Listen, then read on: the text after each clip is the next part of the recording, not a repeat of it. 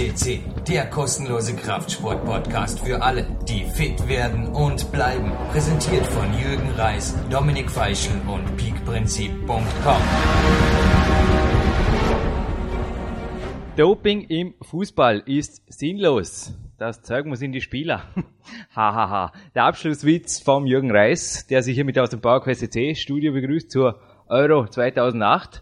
Mangels Fernsehgerät habe ich diese Europameisterschaft nicht mitverfolgt. Nehme an, Österreich hat immer gewonnen und bin vor allem froh, den Dominik Feischl wieder am anderen Ende Österreichs jetzt begrüßen zu dürfen. Hallo Dominik. Ja, hallo Jürgen. Der Fußball ist vergangen jetzt.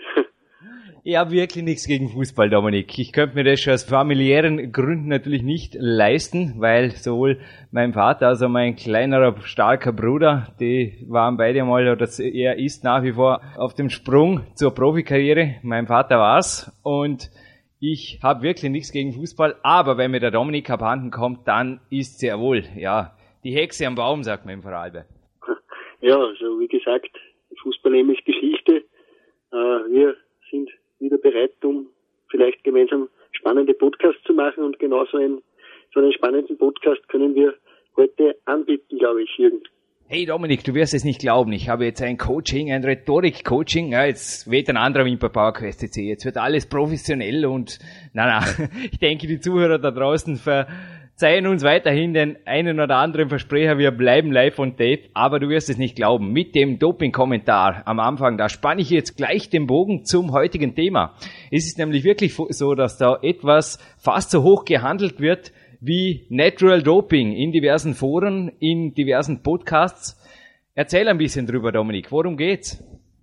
Ja, irgendwie haben wir uns vor ein paar Tagen ein Thema überlegt, das wir besprechen könnten, und ich habe da den Vorschlag dann gemacht, ja, warum reden wir nicht einmal über rohes Essen, es hat vor Jahrzehnten die Bodybuilder, bevor es Steroide gab, die haben vor allem ein Lebensmittel gehabt, das sie sehr, sehr hoch gehandelt hatten und das sie sehr, sehr gern genossen haben, und das ist die Milch, die rohe Milch, und ja, um die dreht es sich heute.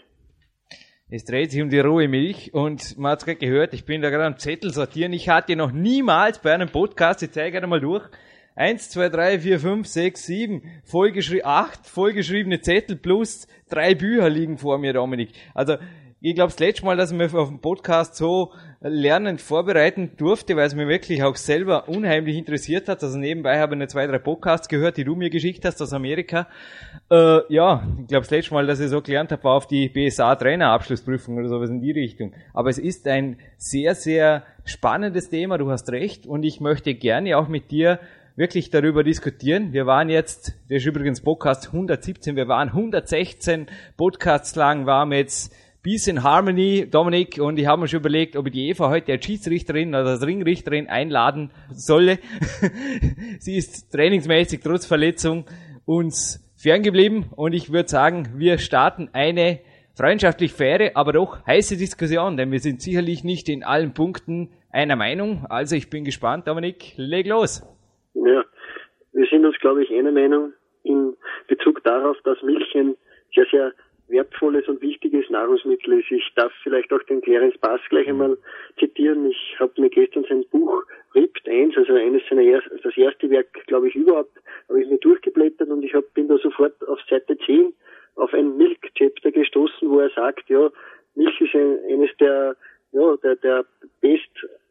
bestgeeignetsten Lebensmittel, eben auch für den Muskelaufbau. Also das sagt der Clarence Bass, und der Meinung bin ich genauso, und wahrscheinlich wirst du mir auch recht geben. Hier dreht es sich vielleicht noch trotzdem eher um das Thema Rohmilch, also Unterschied pasteurisierte Milch, Rohmilch wird wahrscheinlich den meisten klar sein, und ja, ich bin ein Verfechter der Rohmilch, also der unbehandelten Milch, die direkt von der grasgefütterten Kuh kommt, und ja, die trinke ich seit, schon mittlerweile 2 Jahren, und es bekommt mir gut, und ich bin absolut begeistert davon. Nun, der Clarence Bass ist zufällig mein Coach, und auch ich habe mich in meinem ersten Buch, Das Big-Prinzip, für Milchprodukte ausgesprochen, bin nicht davon abgekommen. Auch Milchprodukte von grasgefütterten Kühen, wo ich allerdings ein Problem habe. Und da der Clarence genauso. Du hast mir Unterlagen geschickt, wo die Unterlagen vom Clarence, die Tagespläne, die waren da drin mit roher Milch und rohes Joghurt. Ich habe im Ripped nachgeblättert, denn das ist mein Lieblingsbuch und ich habe es wirklich x-mal gelesen und konnte mich einfach nicht daran erinnern. Ich habe im Ripped nachgeblättert, ich habe nichts über rohe Milch gefunden. Ich habe sofort dem Clarence Bass ein E-Mail geschrieben und ich habe heute Morgen auch die Antwort erhalten, beziehungsweise habe sie selbst gestern schon gefunden. Also ich habe da mit der Eva gemeinsam nach einem anderen Thema recherchiert und dabei bin ich zufällig im Lean Advantage auf seinen Bericht gestoßen. Es war so, dass er teilweise, hat dem aber keinen großen Stellenwert eingeräumt, teilweise in der Familie Rohmilch hatte, dann aber ganz schnell darauf verzichtet hat und hinterher sogar das Ripped-Buch korrigiert hat, da es in seinen Augen zu gefährlich war, diese Information weiter zu verbreiten. Also ich hole jetzt einfach ein bisschen aus, Dominik, wenn das passt, in die wissenschaftliche Front. Gib uns vielleicht bitte gerade mal Auskunft, wie viele Einwohner hat ungefähr deine Heimatgemeinde, dass so alle irgendwie ein bisschen eine Vorstellung kriegen. Ja, also die Heimatgemeinde hat 4.000 Einwohner. Ja, also an ländlichen Gegenden, denke ich, ist das noch eher vertretbar, aber wir kommen natürlich noch auf die Details. Es ist einfach so, dass rohe Milch ungefähr 10% mehr Thiamin hat, das ist das Vitamin B1, sowie B12 und Vitamin C als pasteurisierte Milch. Außerdem 6% mehr Calcium und ist ein bisschen angereicherter mit Enzymen. Zu den Enzymen kommen wir allerdings auch noch. Das hat allerdings die Schattenseite, und da wird's jetzt ernst, dass es direkt in New Mexico und auch in anderen Staaten, also New Mexico, da war der Clarence persönlich davon betroffen, also nicht er selbst, aber Leute, die er kannte. Unter anderem waren da auch hoch angesehene Bürger seiner Stadt dabei, die tatsächlich an Folgeerkrankungen gestorben sind. Und es gab weitere Todesfälle in Kalifornien, Oregon, Vermont, Arizona, Colorado, Pennsylvania, Maine, also die Liste ist gerade in Amerika, da stammen die meisten Studien her, ist endlos, stammt auch nicht nur aus unserem Jahrhundert, es gab schon Todesfälle hier im 19. Jahrhundert. Es ist so, dass die Eier hier, gerade was die Salmonelleninfektionen angeht, dass die eigentlich zu Unrecht den schwarzen Peter zugeschoben bekommen haben. Es ist nämlich so, dass die Milch, da auch die Rohmilch, sehr viele Bakterien drin hat, die nicht sehr gesundheitsfördernd sind. Also Salmonelleninfektion ist in Österreich vor allem, vermutlich auch in Deutschland, aufgrund der Eiergeschichte aktuell geworden vor ein paar Jahren. Es ist allerdings so, dass wenn du mit einer Salmonelleninfektion dich anfreundest, du zu über 50% im Spital landest und 10 bis 20% die Chance dafür steht, dass du dieses Haus nicht mehr verlässt, also dass du daran stirbst. Es geht noch weiter. Campylobacter-Erkrankung. Ja, wie gesagt, mit was ich da alles konfrontiert wurde. Campylobacter-Erkrankung nennt sich eine Erkrankung, die normalerweise von Sportlern oder von fitten Leuten relativ gut weggesteckt wird. Ich möchte mich allerdings trotzdem jetzt nicht in der Woche vor dem Weltcup damit anfreunden, denn Infektion ist natürlich immer mit Antibiotika eventuell verbunden, in diesem Fall mit Leibschmerzen, Durchfall, gelegentlich Fieber, Erbrechen, Kopfschmerzen und wird zu 61% von der Rohmilch verursacht. Also so viel zu den Daten des CDC und denke, ich lasse dich wieder natürlich jetzt die befürwortenden Worte hoffentlich sprechen, denn ich nehme nicht an, dass du unbedingt darauf aus bist, möglichst schnell im Krankenbett oder im Hospital zu landen, Dominik. Absolut, also du hast da Zahlen vorgelesen, die ich dir natürlich auch, ich habe genauso von mir Zettel liegen, wo es Fälle gibt, die mit pasteurisierter Milch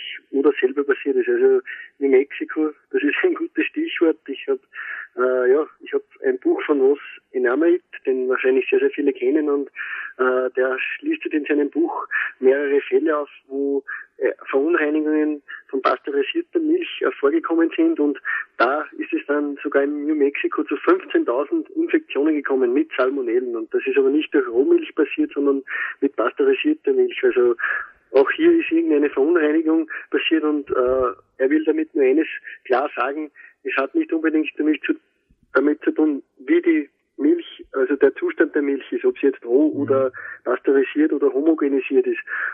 Es kommt sehr oft auch darauf an, wie eine Milch überhaupt behandelt wird, also wie sie gemolken wird, wie die Kühe, wie der Zustand verändern.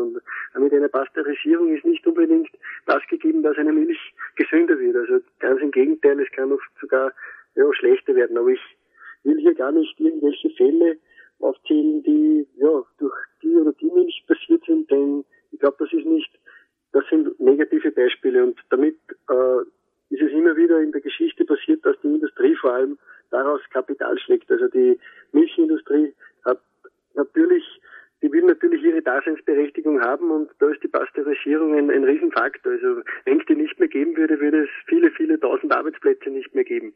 Und ich kann aber einfach Beispiele aufzählen, die mit roher Milch einfach sehr, sehr große Erfolge gehabt haben. Also es gibt den Georg Hackenschmidt, ich habe ein Buch von mir, habe ich dir geliehen vor kurzer Zeit. Also das ist ein Athlet, der um die Jahrhundertwende, also 18. auf 19. Jahrhundert gelebt hat, und das war ein Ringer, und der hat immer wieder Milch, also täglich Milch getrunken, und das über Jahre hinweg. Also ich glaube, Zeit seines Lebens, da ist nie etwas passiert. Es gibt Beispiele, ich kenne einen 92-Jährigen, der trinkt fast jeden Tag Ziegenmilch, und das ist aber roh, und der ist 92 Jahre bei bester Gesundheit, und da hat es überhaupt noch nie was gegeben. Und ich könnte noch viele, viele andere Beispiele aufzählen, einfach von Leuten in meiner Umgebung. Also ich kann leider nur von Leuten aus meiner Umgebung sprechen, und ich würde auch keinem nahelegen, dass er rohe Milch trinkt. Da muss jeder selbst draufkommen. Aber ich kenne einfach Leute aus meiner Umgebung,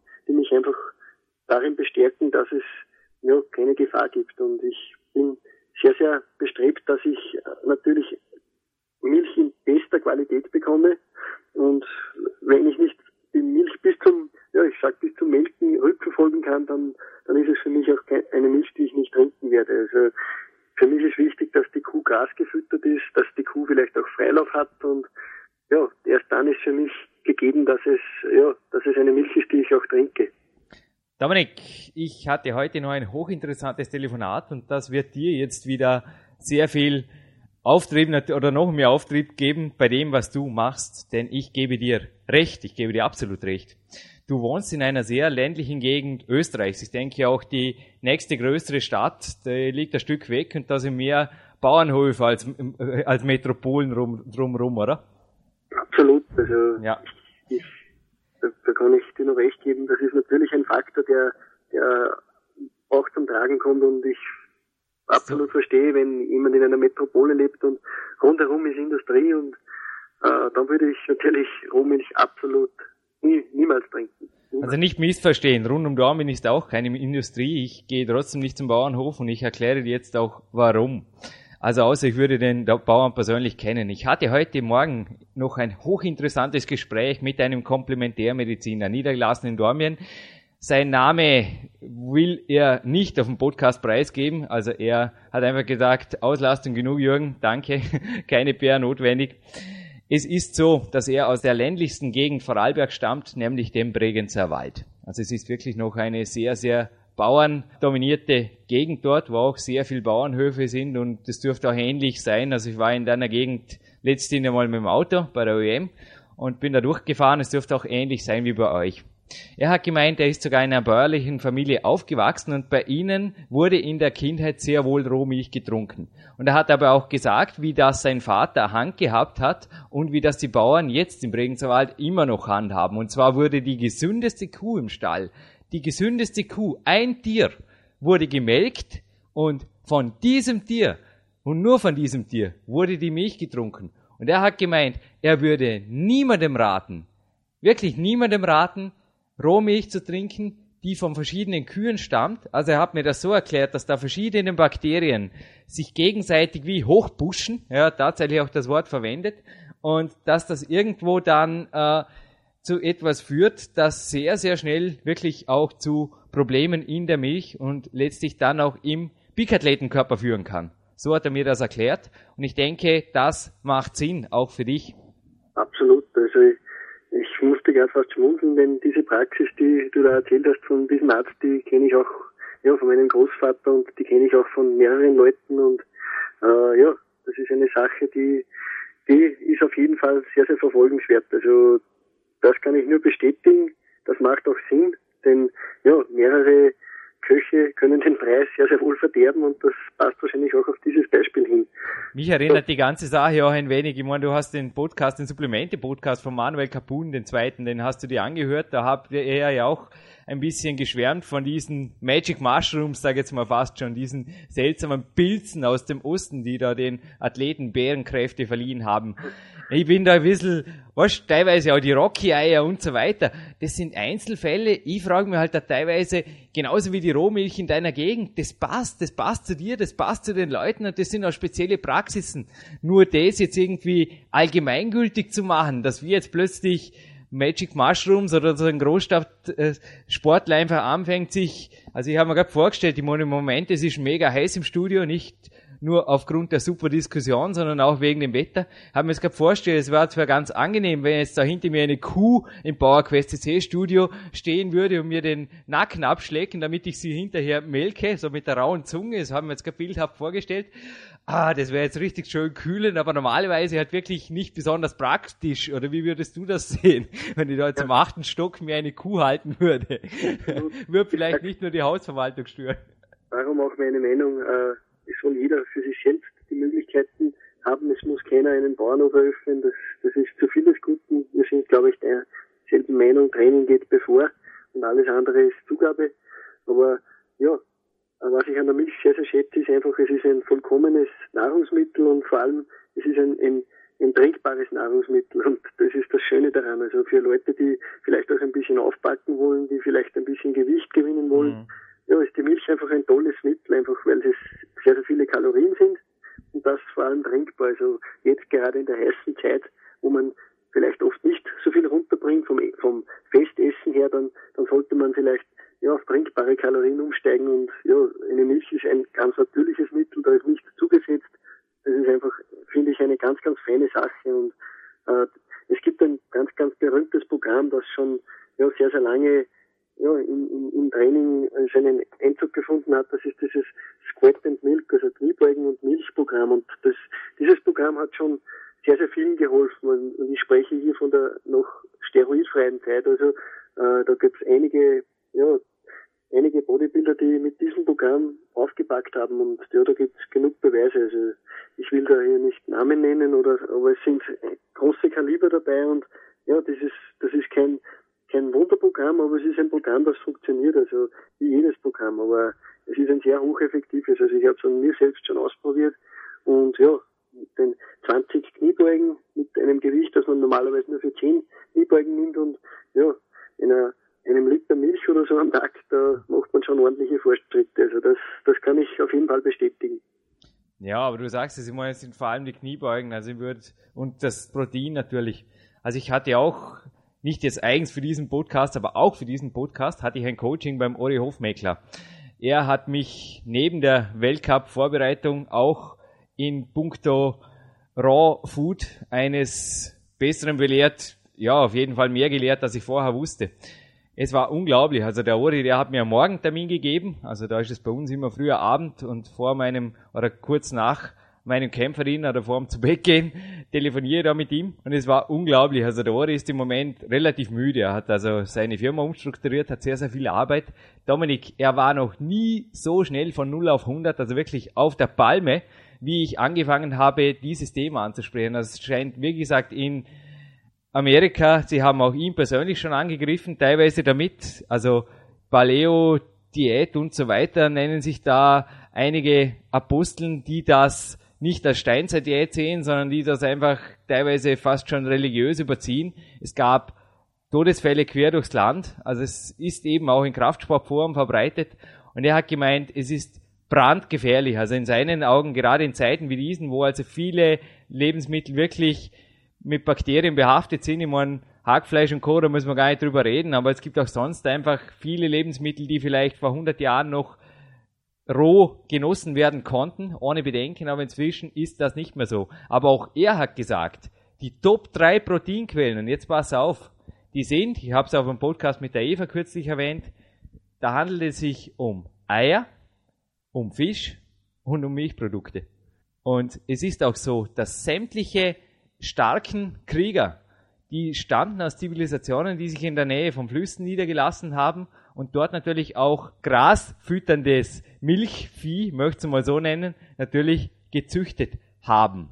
Und ich habe weiters erwähnt, dass es zwar in der Menschheitsgeschichte immer schon Extremfälle gab. Also es gab nicht nur einen Arnold Schwarzenegger, der einmal Stierhoden, ich weiß gar nicht, ob er sie selber gegessen hat, auf jeden Fall hat er sie verkauft in seinen Anfängen als Supplement, also den ersten Bewerb, glaube ich, damit gewonnen hat in Kooperation mit dem Metzger. Also der Arni, der war immer schon ein bisschen ein guter Geschäftsmann oder zumindest ja irgendwo so in der Supplementindustrie drin. Aber es gab zum Beispiel auch Erzählungen von Maasai und auch von Mongolen, die Blut getrunken haben, warmes Blut. Der Ori ist der festen Überzeugung, dass dies erstens nur rituell erfolgte, also einfach mal ab und zu oder einfach zu besonderen Festivitäten und dann hat nicht gerade literweise. Er hat auch dieses Blut analysiert, also der Ori steigt da ziemlich in die Materie ein, er hat gemeint, das hat definitiv nicht mehr Nährwerte als Milch und er hat gemeint, völlig indiskutabel. Und er hat auch gesagt, in jetziger Zeit, also er misst die Zivilisationen nicht mehr an den Kriegern, sondern an den Olympiasiegern und er hat gesagt, aus der Mongolei oder aus China, da fehlen ihm teilweise in den diversen Sportarten einfach die Olympiasiege und er führt das also auch, also zumindest aus den gewissen Gegenden und er führt das auch darauf zurück, dass die Leute dort einfach die primären Eiweißquellen, also die Eier, die Milchprodukte, die Fische und natürlich auch die Nüsse und Mandeln, die dann zu den Fettquellen gehören, zu den gesunden Fettquellen, dass die nicht da sind. Ja, absolut, also ich kann ihn da eigentlich nur bestätigen und ich will auch noch etwas aufgreifen, was du vorher angesprochen hast. Du hast das Hockey-Ei angesprochen, also ein rohes Ei. Jeder kennt diese Szene aus dem Film, wo sich der Rocky Balboa vor den Trainingen zwei rohe Eier aufschlägt und die dann trinkt. Also diese Praxis würde ich auch absolut überhaupt niemandem empfehlen. Also es gibt genug Fälle, wo das zu den vorher angesprochenen Salmonellenvergiftungen geführt hat. Also es würde mich auch geschmacklich wahrscheinlich nicht reizen, so etwas zu machen. Also ein Ei ist nicht unbedingt ein Lebensmittel, das ja irgendwie auch für den Sehsinn irgendwie ansprechend wirkt. Und absolut, ich würde sagen, die Hände davon lassen. Und genauso würde sich auch bei mir mit rotem Fleisch oder so verhalten. Was du mir mal erzählt hast, Jürgen, ist, du hast mir erzählt, Fisch, du isst ab und zu Fisch roh. Was machst du da genau? Das würde mich noch mal interessieren. Ich glaube, das ist auch für andere Hörer ganz nicht uninteressant. Rohe Eier, zurück nur übrigens zu dem Thema, das schließt gleich ans Clarence Bass Rohmilch-Kapitel an, im Lean Advantage 2. Und er schreibt dort, dass sogar die Spiegeleier, wenn sie so sunny side up, sagt man in Amerika, also wenn das Dotter noch so flüssig ist, dass die dann dennoch eine permanente Gefahr darstellen für Salmonelleninfektionen. Zu deiner Frage zum rohen Fisch, ich esse nur rohen Fisch. Also bei mir gibt's heute beim Kämpferdiener übrigens auch 10 Eier sind dabei, Supplemente sind dabei, Käse überbacken, das wird wieder so ein süßes Gemüsegericht, wie ich es auch im PowerQuest beschrieben habe. Übrigens ein PowerQuest-Buch, hoffe ich auch in deinem Interesse, habe ich heute dem vorher genannten Arzt vermacht, in der Mittagspause beim Mittagswalk, Dominik, von dir handsigniert auch. Und er hat einen ganz, ganz interessanten Beitrag. Genau, auf jeden Fall, ja. Es hat wirklich noch die Krönung aufgesetzt im heutigen Podcast. Zum rohen Fisch, wie gesagt, der Ori Hofmekler hat mich hier aufgeklärt, das weiß niemand, das weiß wirklich niemand, auch hier die Ernährungsberater nicht, die Omega-3-Säuren im Fisch werden sehr, sehr schnell kaputt. Nicht nur die im Leinöl, sondern auch im Fisch. Ich esse Lachsfilets oder auch wie heute die Makrelen, aber auch sonst, die Montunfleisch ist sowieso logisch, aber ich esse jeden Fisch roh. Ich wüsste auch gar nicht, also ich stelle mich am Abend nicht mit der Bratpfanne hin. Ich bin und bleibe nicht Koch, also ich stehe zu dem, was ich in meinen Büchern schreibe. Ja, absolut, ja, also das ist, glaube ich, trotzdem ganz interessant, denn es gibt nur sehr, sehr, sehr wenige. Also ich habe es selbst bei meiner Auslandsreise nach Japan erlebt, dass der Fisch roh gegessen wird und ich sehe da auch nichts Abwegiges dabei. Also ja. Ich glaube sogar, dass die Omega-3-Fettsäuren und so, laut wissenschaftlichen Studien bleiben die einfach im rohen Fisch einfach erhalten und sobald etwas gekocht wird in dieser Art, dann verschwinden solche wichtigen Fettsäuren und ganz einfach und ja. So verhält es sich vielleicht auch bei der Rohmilch, also das wollte ich vorher vielleicht noch anfügen. Wir haben vorher kurz angesprochen, die Enzyme. Also es gibt wissenschaftliche Studien, wahrscheinlich gibt es auch wieder Gegenstudien, aber ich stütze mich einfach einmal auf diese Studien, weil sie sehr, sehr glaubhaft sind. Sobald Homogenisierung der Fall oder bei der Homogenisierung, dann ist es ganz, ganz klar, dann sind sehr, sehr viele Enzyme, die sind erstens sehr, sehr hitzeempfindlich, dann sind die meistens dann auch weg. Also neben den Proteinen, also es gibt Studien, wo die sagen, dass die Molke, also das Molkenprotein in der Milch völlig verschwindet, wenn sie gekocht wird, und genauso verhält es sich auch mit den Enzymen. Und der Meinung bin ich einfach, dass in einer rohen Milch mehr und mehr Nährstoffe drinnen sind. Nun, Dominik, ich habe es anfangs versprochen, dass ich zu den Enzymen noch komme, aber vorerst noch ein Tipp vom Ori Hofmekler. CLA, kontinuierte Linolsäure, wenn es Jürgen jetzt gerade rausbringt, hat sehr viele Auswirkungen, positive, und zwar vor allem auf die Fettverbrennung, auf die Leistungsbereitschaft, und die wird sogar gefördert, wenn Milchprodukte erhitzt werden. Also sowohl Milch als auch Käse, darum habe ich vorher gesagt, 10 Eier, Käse überbacken und so weiter, das ist kein Zufall, das habe ich auch von meinem US-Coach, und da ist was dran, also da steigt sogar die Wertigkeit. Und jetzt aber zum Thema Enzyme. Da kann ich mir nämlich teilweise auch Spezialfälle erklären, wieso manche Dinge bei mir super funktionieren und bei anderen überhaupt nicht. Also ich muss mir oft schon das Lachen wirklich verkneifen. Da haben Leute mich kopiert in allen Lebensbereichen. Also gerade, dass nicht um dieselbe Zeit aufs, ja, wie sagt man bei euch, aufs Häusl gegangen. Nein, es war unglaublich. In allen Lebensbereichen, die haben meine Ernährungspläne, meine Lifestyle-Pläne, die haben alles hinterfragt, alles kopiert. Nur eines nicht. Sie haben einfach nicht so hart und zu viel trainiert, weil dazu hatten sie halt die Zeit nicht oder die Motivation oder die Wettkampfziele nicht oder beides. Nun ist es aber so, dass viele einfach glauben, oder natürlich auch die Ernährungspäpste, dass uns weismachen wollen, dass die Enzyme aus der Nahrung stammen. Zu einem großen Teil, Dominik, stammen die Verdauungsenzyme aber aus körpereigener Produktion, aus der Leber und so weiter. Und es ist einfach so, dass beispielsweise durch Training, durch laktazides Training, auch vorübergehende Insulinresistenzen entstehen können und danach aber wieder durch den Heißhunger, also ich habe auch im PowerQuest-Buch darüber geschrieben, dass dann der Körper nach Nahrung schreit. Und das hängt mit der Enzymproduktion im eigenen Körper zusammen.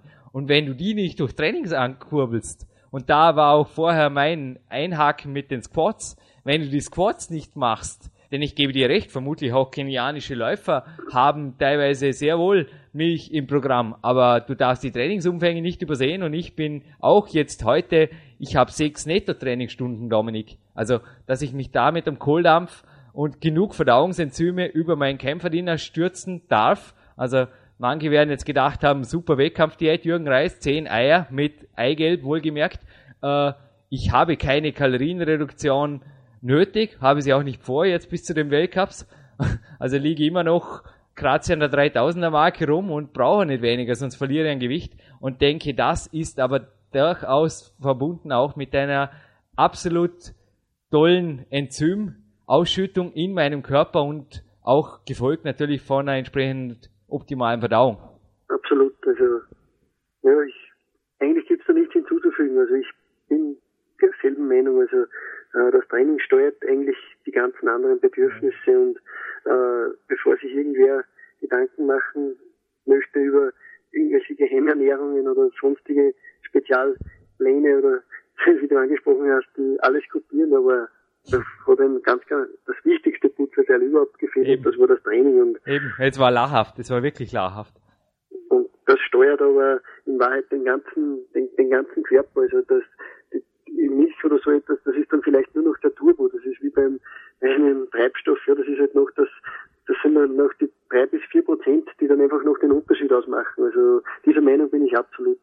Es war übrigens ein Spaß, ich habe dem Clarence kürzlich eine E-Mail geschrieben über, ja, ob das irgendwo gut für mich ist, dass ich wie er quasi immer dasselbe Kämpferdiener habe, ob ich da mischen soll oder abwechseln soll und so weiter. Und er hat mir als Kernaussage, natürlich hat er geschrieben, nein, es ist nicht notwendig zu mischen, das hatten wir aber beim anderen Podcast schon mal, dass einfach der Körper sicherlich keine Eiweißintoleranzen entwickelt, solange verschiedene Proteinquellen zur Geltung kommen am Tag. Aber die Kernaussage war, Jürgen, unsere Vorfahren, die haben sich nicht um Proteinschaffling gekümmert, sondern ums Überleben. Absolut. Genau, das ist der kleine, aber feine Unterschied. Also damals wurde einfach gejagt und gesucht nach Essen, weil man einfach überleben musste. Und heutzutage gibt es alles im Überfluss und man sollte sich aber einfach die wichtigsten Komponenten heraussuchen und diese dann auch für sich nützen. Und vielleicht eine ganz interessante Sache noch für unsere Hörer. Ich bin vor kurzem auch über ein sehr, sehr interessantes Buch gestoßen. Ich habe dann auch in einem Podcast, den ich dir ebenfalls zur Verfügung gestellt habe, bin ich wieder auf dieses Buch dann gekommen. Ich habe es selbst bei mir zu Hause. Das ist vom Ron Schmidt, heißt das Buch, und das ist auf Englisch leider nur, aber es ist sehr, sehr einfach zu lesen und aber sehr, sehr interessant. Also es geht um die Geschichte der Milch. Also das Buch selber heißt The Untold Story of Milk, und das ist auch über Amazon erhältlich. Mhm. Und es geht da einfach um die Geschichte der Milch, also es hat vor 12.000 Jahren das erste Mal überlieferte Daten gegeben, dass es einfach Leute gegeben hat, die Milch für sich genutzt haben. Und 12.000 Jahre, das ist auf jeden Fall anscheinend länger, als es das Brot gegeben hat. Also dieses Nahrungsmittel Milch hat es schon vor dem Brot gegeben. Und ich kann dieses Buch einfach nur empfehlen. Es ist eine sehr, sehr objektive Sichtweise der Dinge, und es kommt halt am Schluss dann irgendwie trotzdem heraus, dass auch Rohmilch ihren berechtigten Platz hat, und es wird aber auch erzählt, wie die Milch einfach wirtschaftlich geworden ist, also was für ein Geschäft entstanden ist mit dem Pasteurisieren der Milch, mit dem industriellen Verarbeiten von Milch, und es ist ein hochinteressantes Buch. Ich kann es jedem ans Herz legen, sei es ein Gegner der Milch oder sei es ein Befürworter. Also ein ganz, ganz spannendes Buch, und ich glaube, ich werde es in den nächsten Tagen in den Briefkasten werfen und dir, Jürgen, einfach zukommen lassen. Bin gespannt auf dieses Buch, habe natürlich das Interview gehört. Der Mann hat auf jeden Fall was drauf. Ich finde es nur teilweise, ich frage mich, ob da teilweise Rohmilch verglichen wird mit pasteurisierter Milch, wie es nach dem Weltkrieg war. Ich habe heute mit dem Dieter geredet, unserem Clarence Bass aus Dormien, dem Turner. Er hat mir erzählt, dass nach dem Krieg, also in seiner Kindheit, da gab es Milch. Dominik, das musst du dir vorstellen. Er hat gesagt, die hat man in Milchkannen geholt beim Milchladen, also beim Milchgeschäft, nicht beim Bauer, und die war pasteurisiert. Und er hat gemeint, wenn die Kanne halb voll war, dann hast du den Boden der Kanne gesehen. Also, immer, dass da nichts mehr drin ist, ist auch klar. Also, das ist irgendwo... Ich finde halt, dass irgendwo das eine und das andere Extrem nicht hergehören, sondern dass da einfach eine realistische Einschätzung für jeden selbst auch drin sein soll. Und ich denke, so wie ich jetzt, jetzt am Morgen habe ich den Milchkaffee genossen, aber jetzt genieße ich das Red Bull Sugar Free. Ich nehme einfach auch das, was meinem Training und meinem Tagesablauf gut tut. Absolut, also ich halte auch nichts von diesen alten Überlieferungen, also es gibt da einfach halt Pläne von Bodybuildern, die haben 2 Gallonen Milch getrunken. Das kann ich mir am besten Willen nicht einmal, im entferntesten kann ich mir das vorstellen, dass ich das für mich machen würde. Also mir reicht der halbe bis 1 Liter am Tag, und das ist für mich absolut genug. Also ich bin meistens eher bei einem halben Liter nur und komme damit gut zurecht, und ich muss mir das nicht runterjagen und runterplagen, sondern ich garniere mir das oft sehr, sehr gerne mit gesammelten Beeren, also mit Erdbeeren oder sonstigem, und das schmeckt einfach irrsinnig gut, und ich genieße es eher. Es ist für andere, es ist der Kaffee, für mich es ist es die Rohmilch, die mit irgendetwas garniert ist. Also das ist einfach ein Genuss für mich, und ich mag das einfach sehr, sehr gerne. Red Bull Sugar Free hat sogar Vitamin B12, lese ich da auf der Dose. Unglaublich, das, was der pasteurisierten Milch fehlt. Na, Scherz beiseite, Dominik. Es ist absolut richtig, dass irgendwo das Ganze einfach auch ein bisschen Freestyle sein soll. Ich frage mich oft, wenn so Geschichten auftauchen. Also ich habe gerade letztens auch einen Podcast von dir gehört, da war ein Ernährungswissenschaftler, der eine Diätform da vorgetragen hat. Und am Ende des Podcasts kam, also der Interviewer hat gefragt, wie lange er das selbst schon macht. Ja, 3 Wochen. Und er alleine.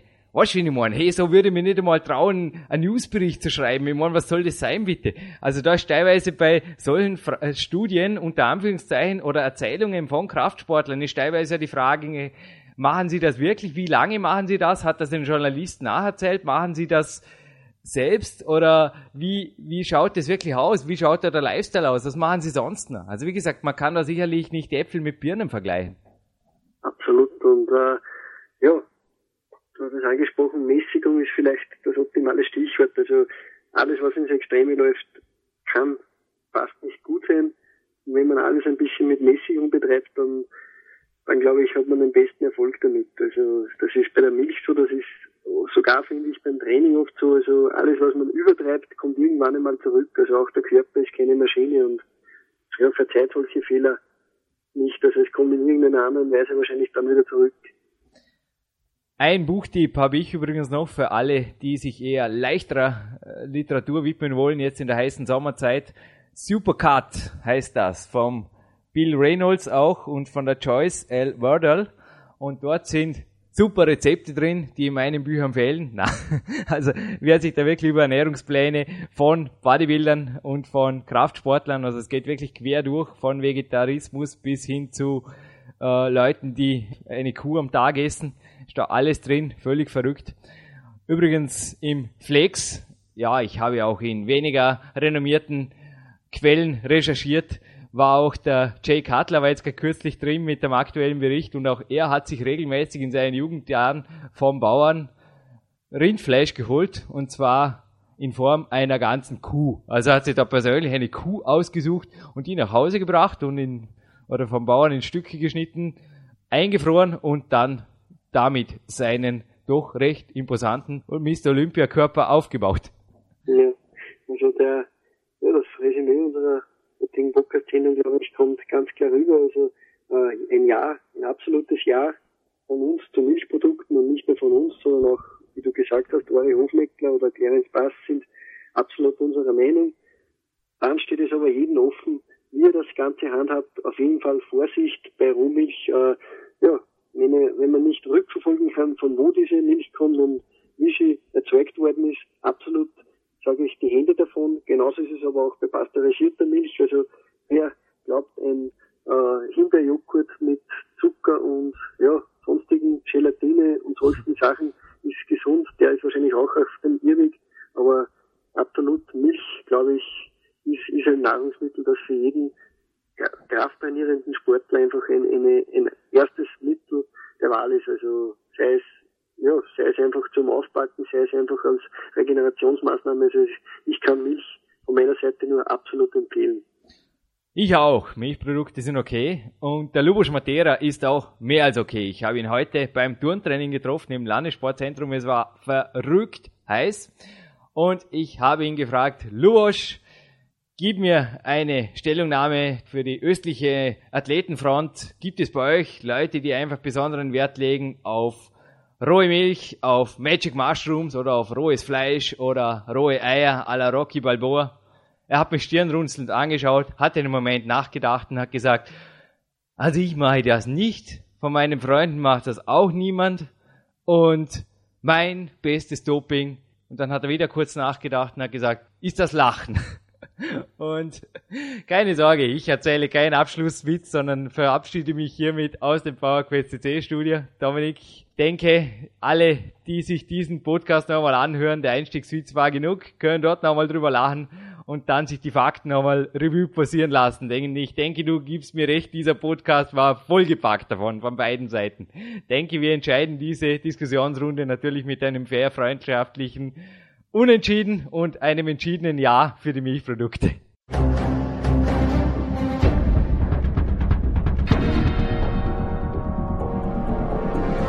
Alle Fitness-Bestseller der Peak-Trilogie, kostenlose Newsberichte und weitere Podcasts von PowerQuest CC, sowie Trainingssoftware, Supplemente und Trainingsausrüstung, Personal Coachings, Seminare, Workshops und mehr. Jetzt direkt im Internet auf www.Peakprinzip.com oder www.jürgenreis.com.